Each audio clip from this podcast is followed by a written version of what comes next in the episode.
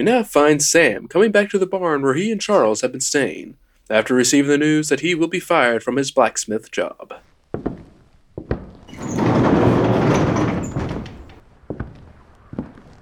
So, how was your day, sir? Well, good, I suppose. I was fired. Why? He said I was working hard, but that I was not increasing output like he wanted. Well, I'm proud of you for putting in the effort.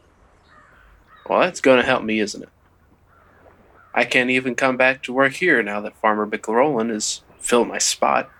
Well, you know, sulking in your bed is not going to help either. Look, if someone burns a bridge behind you, it gives you direction, because now you can only go forward. Hello, it's Una. May I come in? Una, uh, come on in. Sam, get up.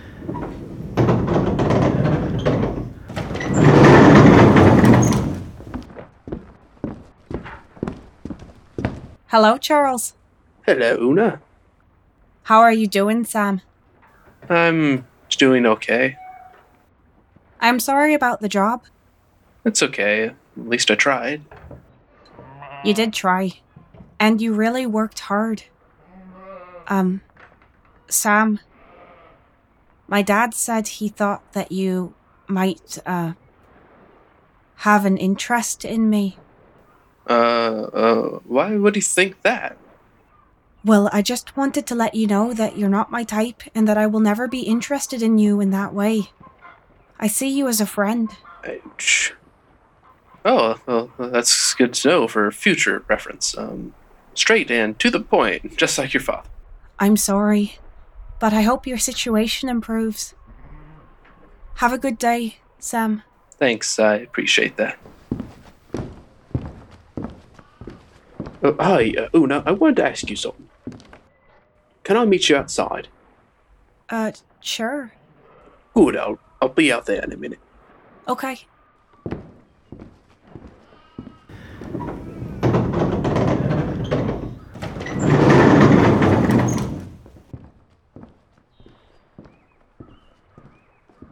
Another bridge burned down. Now your task is easier. This is easier?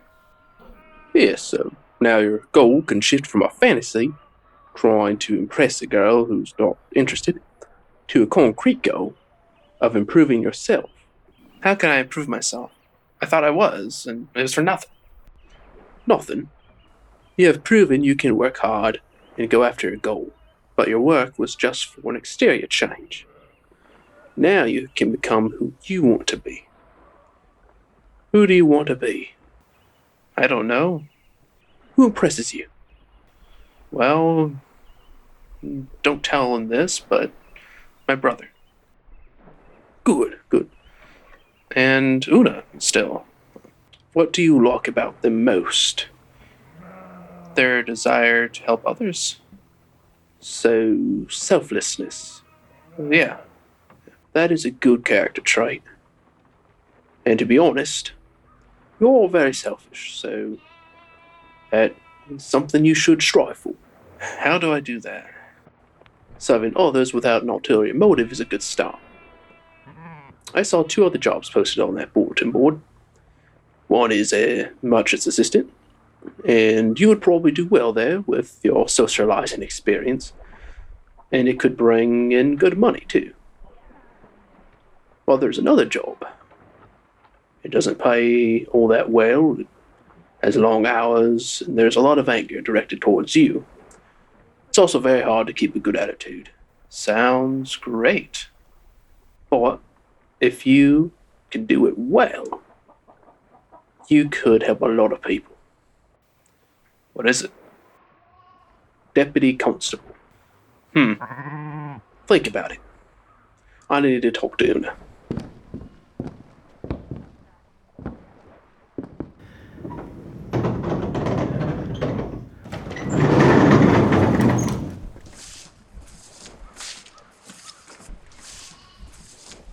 What is it, Charles? I want to ask you when did you learn to predict the future? What do you mean? You said that Sam is not your type and that he'll never be. But you don't know what he, or even you, will be like in a month from now. What if he changed? Like, if I fixed him? No, no. Never date someone trying to fix him. But what if he did so on his own accord? Well, even if so, he still is not my type. I just don't have any feelings for him. Maybe your type and feelings might not be the best measure of a man. Maybe your type is a fantasy, and running after feelings instead of character can be a quick way to misery. Just a thought. Sorry, Charles, but I will never feel differently about Sam. Maybe so, but maybe not. Never is a long time. However, time will reveal the future, not I. Thanks for coming by, and have a good night. Good night, Charles.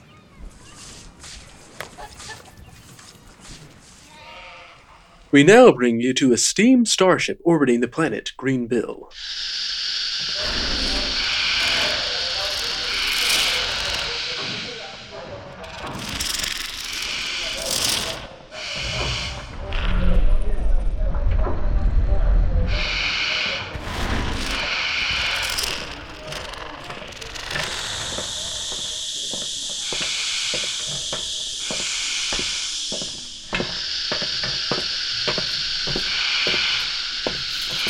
Hey, Captain Can.